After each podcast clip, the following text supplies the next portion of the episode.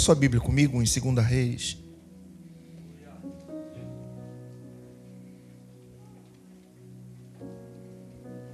No capítulo 6. 2 Reis, capítulo 6.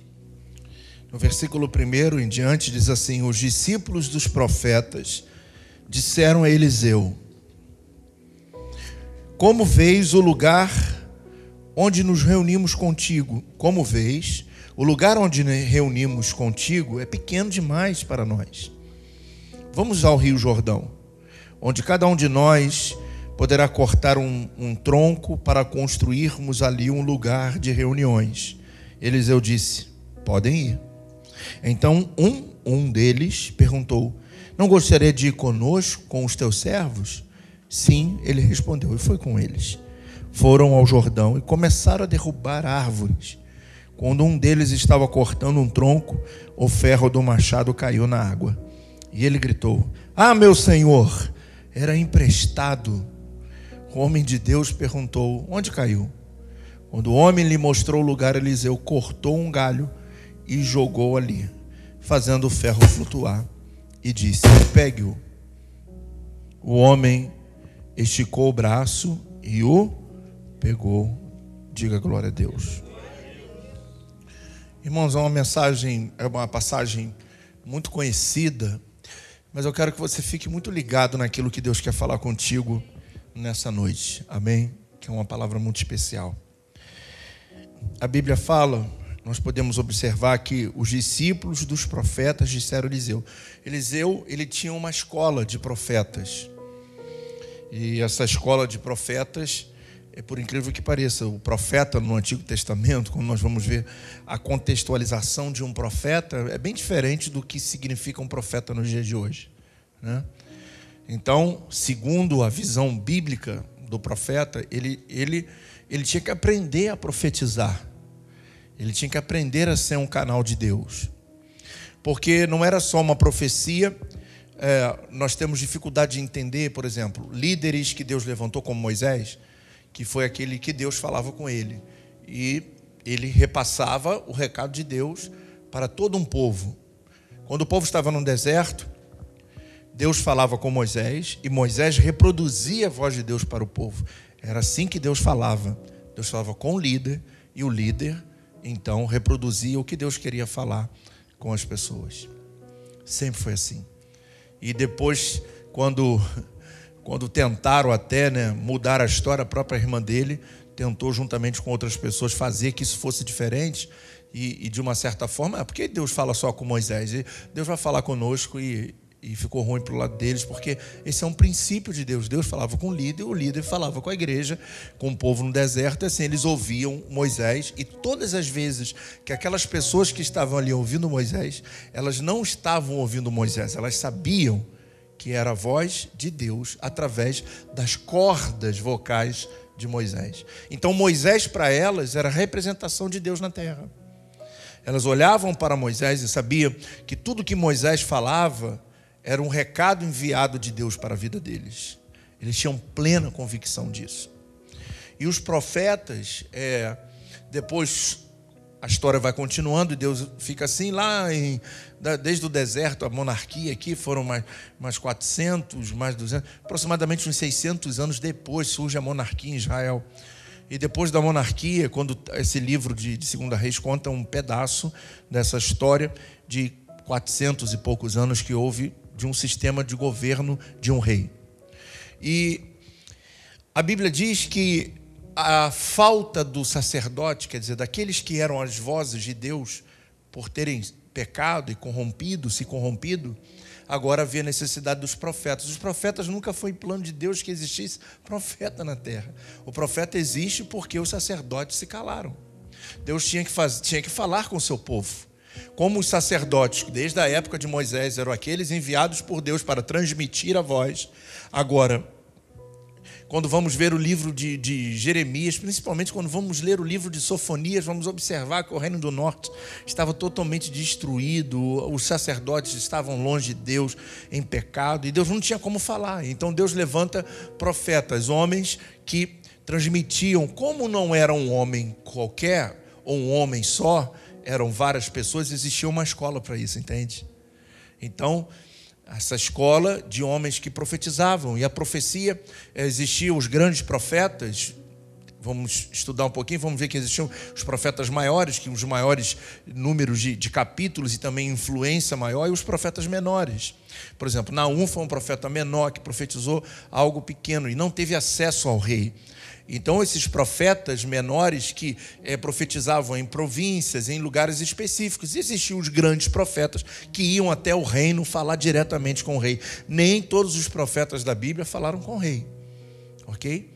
Então, Eliseu era um homem de potencial. Era um homem que falava com o rei, era um homem que, um profeta, a voz de Deus para aquele povo. Mas existiam os profetas que também eram enviados de Deus para, para as coisas pequenas, para o, o dia a dia. Digamos assim, eles queriam se tornar profetas. E a grande qualificação de um profeta, primeiro, ele, ele tinha que ser reconhecido pelo povo. Ninguém poderia aceitar uma profecia de alguém que não reconhecesse na vida dele Deus. Então, e precisava de escola. Para quê? Trabalhar caráter, trabalhar princípios. Eliseu fazia isso nessa escola. Pegava os homens que desejavam ser os profetas e trabalhava neles, desde o do, do espiritual, como o, o, emocional, como porque nem todos estavam preparados para chegar diante do rei e falar alguma coisa que o rei não gostasse, e muitas das vezes o rei falava assim: manda matar ele, porque isso aqui veio falar besteira para mim. E morreram, muitos profetas morreram. Então tinha que estar preparado para isso, havia uma escola.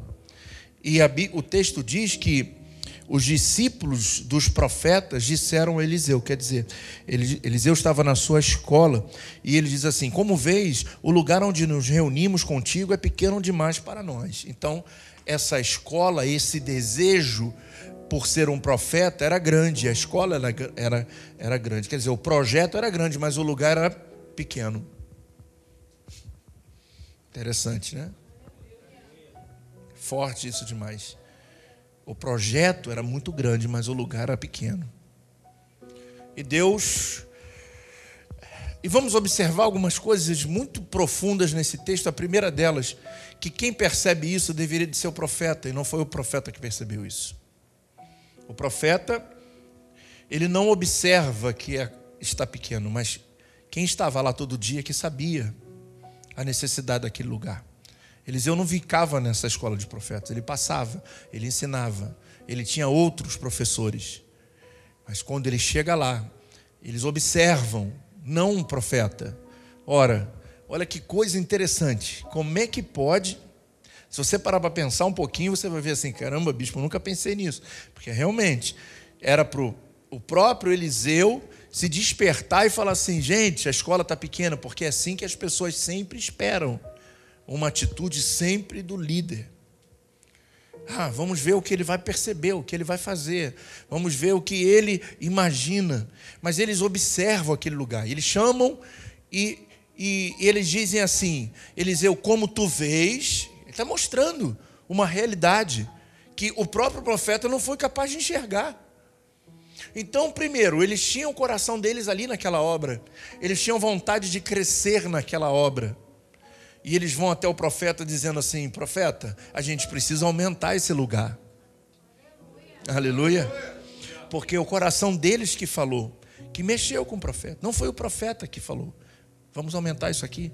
Foram eles. Ó, vamos aumentar o espaço. A escola está pequena. E o profeta fica, rapaz, e ele diz, e eles dão uma solução, que é o mais importante, né? eles têm a ideia de aumentar e sabem de onde vai vir o projeto. Então não é, ah, não, isso aqui está pequeno, não é? E aí? Ah, não sei, sei lá. O senhor não é profeta? Fala aí, profetiza aí que vai aparecer um, um campo, profetiza aí que alguém vai abrir uma porta, alguém vai chegar e vai falar assim: ó, toma aí, esse lugar aqui maior é teu. Como é que é? Eles têm a solução. Então, quando eles vão falar com Eliseu, eles sabiam da realidade e eles sabiam do que era necessário fazer para que aquilo aumentasse. Então, mas por que eles chegaram à conclusão que era pequeno? Porque era a vida deles. E tudo quando é a nossa vida, tudo que faz parte da nossa vida, a gente tem vontade de fazer crescer. Tudo que é importante para a gente. Tudo que é importante para a gente. A gente não espera alguém profetizar, a gente não espera, não espera o profeta se despertar. A gente vai até o profeta dizer: Profeta, isso aqui é minha vida. Isso aqui é minha vida. Eu estou aqui, isso aqui faz. Eu não, eu não tenho outro caminho para ir, eu quero ficar aqui. Eu quero habitar esse lugar, mas eu estou dormindo aqui com o irmão, e as muriçocas, quando vem de noite, e a gente, um apertado, um monte de homem apertado, não dá, nós precisamos expandir. E a visão deles era uma visão tão tremenda, tão, tão profunda, porque nós só vemos uma visão, né? Então, se eu tivesse que intitular essa mensagem aqui, seria: O dia que o profeta foi surpreendido por aqueles que estavam aprendendo com ele.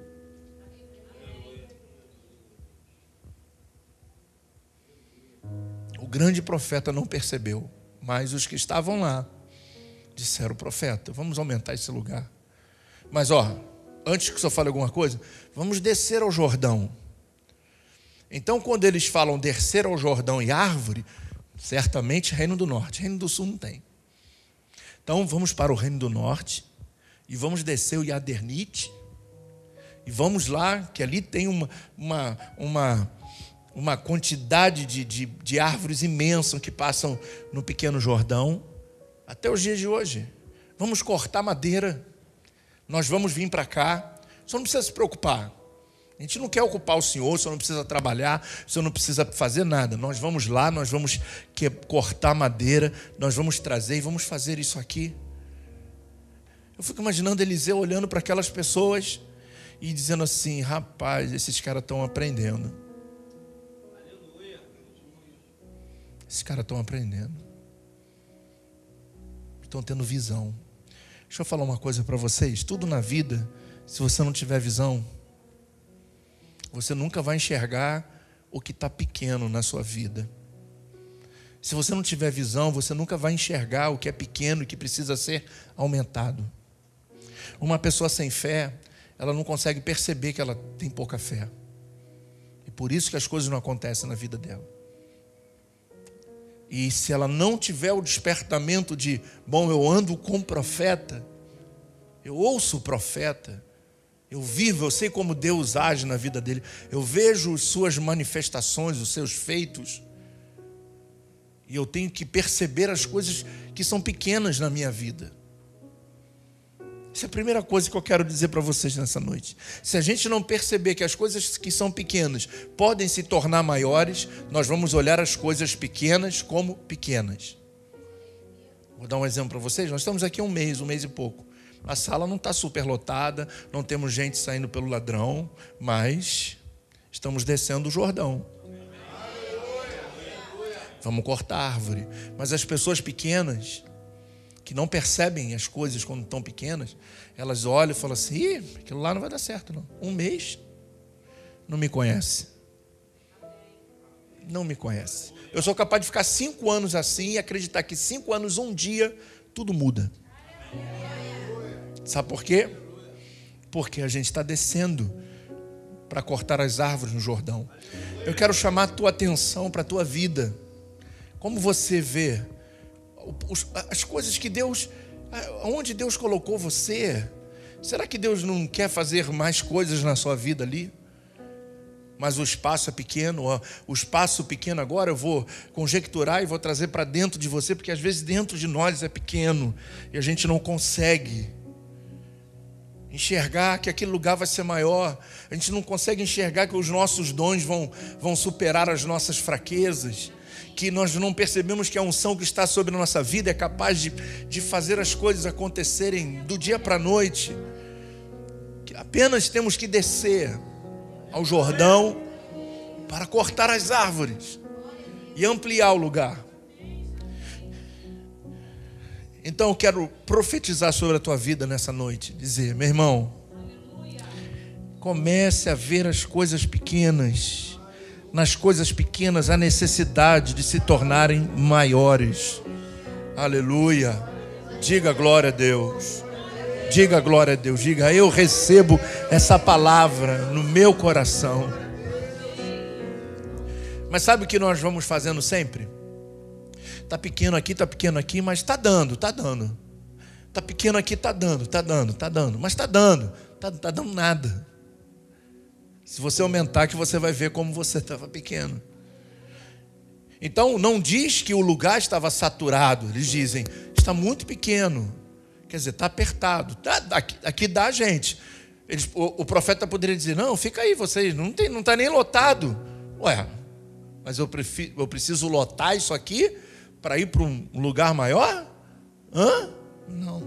A fé é quando você vai para um lugar maior. A necessidade de construir algo maior.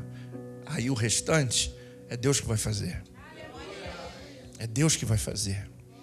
Se não tiver uma visão grande, Deus não pode fazer coisas grandes na sua vida. Se não tiver uma amplitude de coisas grandes, você não vai viver coisas grandes, porque as coisas grandes vão estar longe, o machado vai estar longe de você, o Jordão vai estar longe de você, e você vai dizer: Não, aqui está bom, eu vou ficar aqui. Amém. Mas a necessidade, que coisa incrível que eles têm dentro deles, de crescimento. Eles não pediram a Eliseu, assim, Eliseu, traga uma, um alimento mais forte, mais sólido. Eliseu, me ensina mais coisas. Não, eles primeiro se preocupam com o lugar. Por quê? Porque sem estrutura, eles não seriam grandes profetas. Eles vão nas necessidades, na real necessidade, era aumentar o lugar. As demais coisas eles tinham. O grande Eliseu estava com eles. Eles não precisavam imaginar. O profeta estava com eles, mas eles precisavam do lugar maior. Abra. Saia da caixa. Às vezes a gente entra dentro de uma caixa, fica dentro e não consegue ver mais nada naquilo ali. Assuma desafios. Aceite os desafios da vida. Aceite. Tenha necessidade. É essa a palavra. Necessidade de crescer. Necessidade de descer para cortar árvores. Aí eu pergunto para você: era fácil aumentar? Não. Porque, analisando um texto um pouquinho e pegando alguns livros de geografia e observar onde Eliseu estava, até o Jordão, era aproximadamente 45 quilômetros. Nossa, é muito forte essa mensagem. Então eles estavam dizendo assim: Eliseu, a gente quer descer 45 quilômetros, cortar a árvore e subir com esses troncos todo no lombo. e fazer um, aumentar o lugar. O, o silêncio teu foi o silêncio de Eliseu. Porque eu, eu perguntava assim, por que, que Eliseu não falou assim, glória a Deus, vocês são. Eliseu fica quieto. Aí eu fui procurar na geografia, eu descobri o porquê. Eliseu está dizendo, vocês são doidos? 45, porque as pessoas querem crescer, mas querem crescer do seu lado.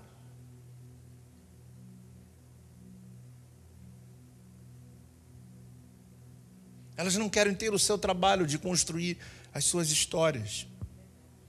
Elas não querem construir, elas não querem ter marcas nas mãos do machado, nos lombos, carne viva, de andar 45 quilômetros, de ida e de volta, para colocar as suas estacas, depois dizer assim: Eu fiz parte disso aí.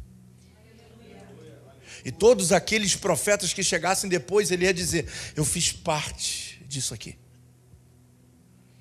Eu, da igreja que eu fui gerado, Igreja Nova Vida, todas as vezes que eu passo lá, e na época que foi, estava construindo a igreja, foi feito campanhas e tem telhas, e toda vez que eu olho para lá, eu olho para aquele templo lindo, eu digo assim: eu fiz parte disso aqui.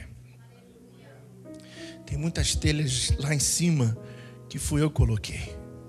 Eu não estou mais lá, mas todas as almas que são salvas lá, eu faço parte daquela história.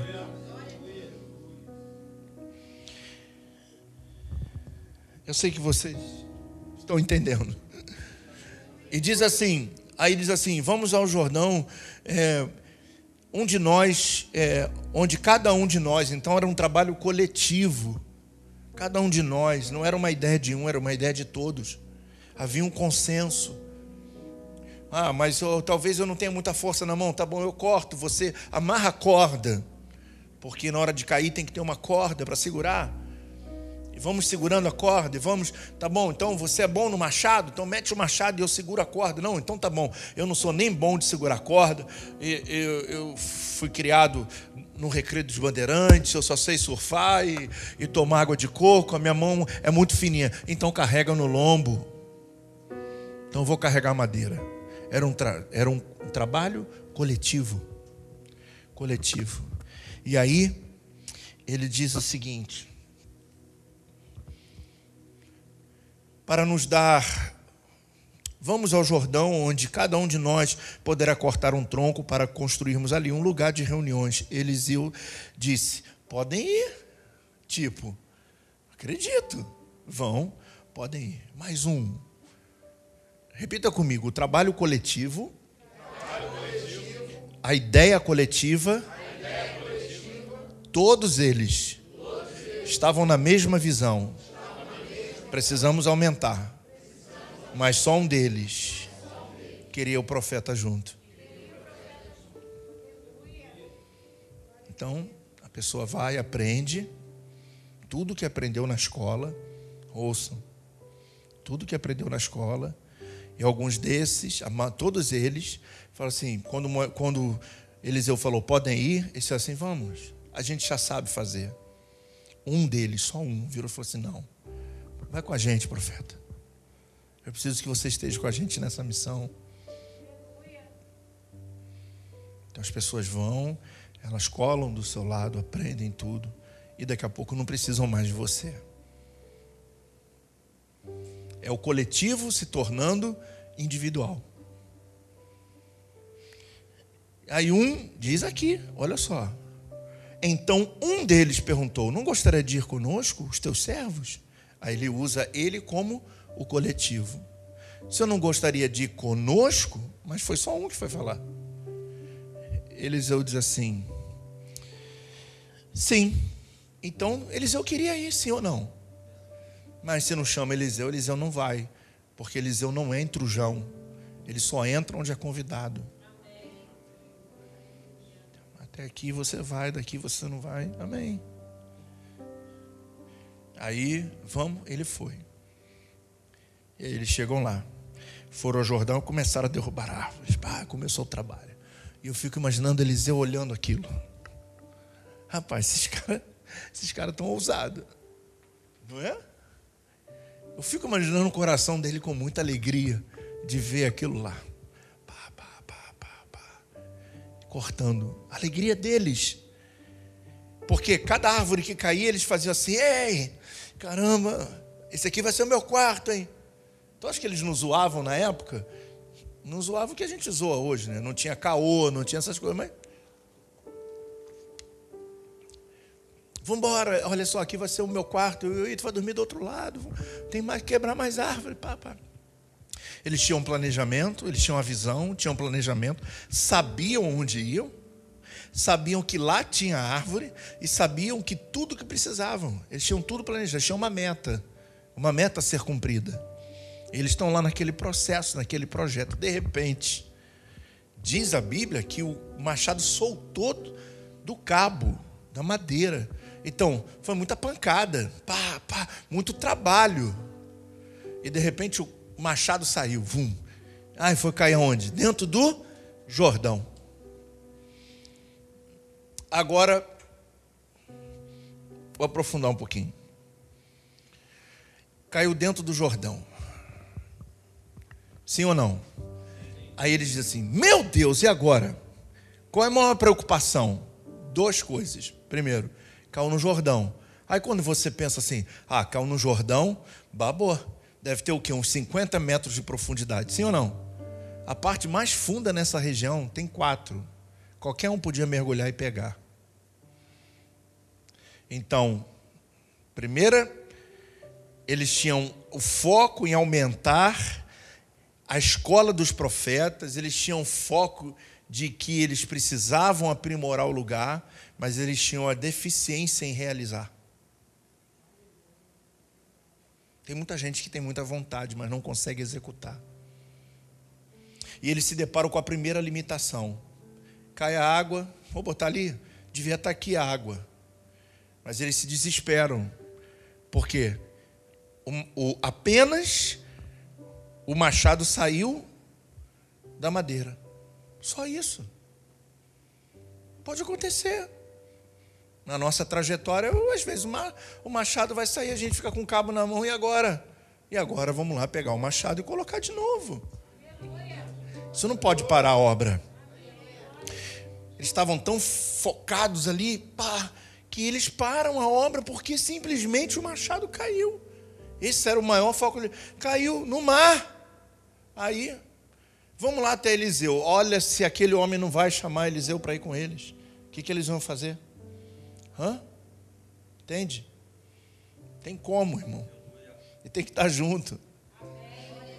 Naquele momento, então, que ele vai lá, aí eles dizem, aí a preocupação era, mas o que, que aconteceu, profeta? Eliseu, o que, que aconteceu? Profeta, o machado caiu, ai, era emprestado. Bom, segunda preocupação que eles tinham. Né? Você acha que o profeta não arrumaria outro machado? Tu acha que o profeta não fizesse assim, aparecer um machado? Sim ou não? Quantos acreditam nisso? Está preocupado que o, o machado era emprestado. Então a preocupação, por um momento eles tiraram a preocupação da obra que eles estavam realizando para o que eu tenho que devolver aquele que me emprestou para fazer a obra. Então, nossa, que mensagem confusa é. Aquele que desperta a visão que é pequeno para se tornar grande, mas quando começa o processo para se tornar grande, ele perde a visão porque é pequeno.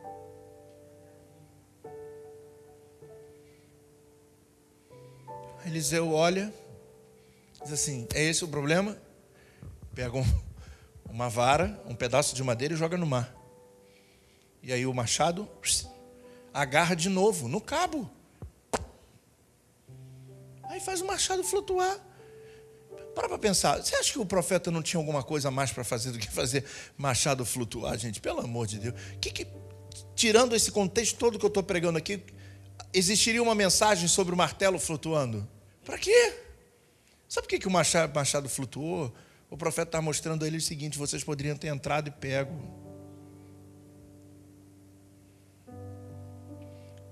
Planejaram, descobriram que eram pequenos, projetaram uma grande obra, mas na hora de realizar, perderam o foco da obra para se preocupar com o machado. Aí eles demonstram o quanto eles eram pequenos. É no realizar que você vai fazer e vai mostrar o que é grande ou o que realmente é pequeno. A obra não era maior, não era mais importante, então por que, que o machado passou a ser mais importante por um momento? Não pode. Os machados vão fugir, nós vamos ficar impossibilitados, nós vai faltar ferramenta, vai ter momentos na vida que a gente não sabe o que fazer, que a gente não sabe o que falar, que a gente não sabe nem o que orar. Há momentos que gente está tão debilitado que a gente não sabe nem o que fazer. A verdade é essa, a não ser confiar. A não ser continuar com a mente grande. Amém? Continuar com a visão grande. Eu sei que Deus vai me honrar. E por último, Aquele que levou Eliseu, ele tinha uma visão. Os outros foram, vamos lá. Chegaram lá, sabiam fazer nada. Aquele que levou o profeta, ele sabia de uma coisa. O profeta não permitiu que, apesar deles serem pequenos, o profeta não permitiu que o desejo de ser grande fosse frustrado. Flutou o martelo machado. Traz aqui. Agora continua. O problema era esse? Continua a obra. O machado voltou. Assim é Deus conosco. Ele nunca vai nos deixar frustrados nos planejamentos grandes que nós temos, ainda que nós venhamos a desfocar da obra, da realização daquilo, mas Deus é tão lindo que Ele vai fazer uma, um machado flutuar para a gente no meio da caminhada. Ele vai fazer o que nós precisamos acontecer, porque Ele sabe que nós estamos com disposição para cortar árvores. Só aqueles que cortarem árvores. Nós estamos aqui cortando árvore. Nós estamos aqui num projeto, num planejamento que vai acontecer porque Deus não é homem para mentir e nem filho do homem para se arrepender. Mas com certeza, com certeza, quando se tornar grande, ninguém nunca vai saber que você desceu e carregou no lombo as tuas madeiras.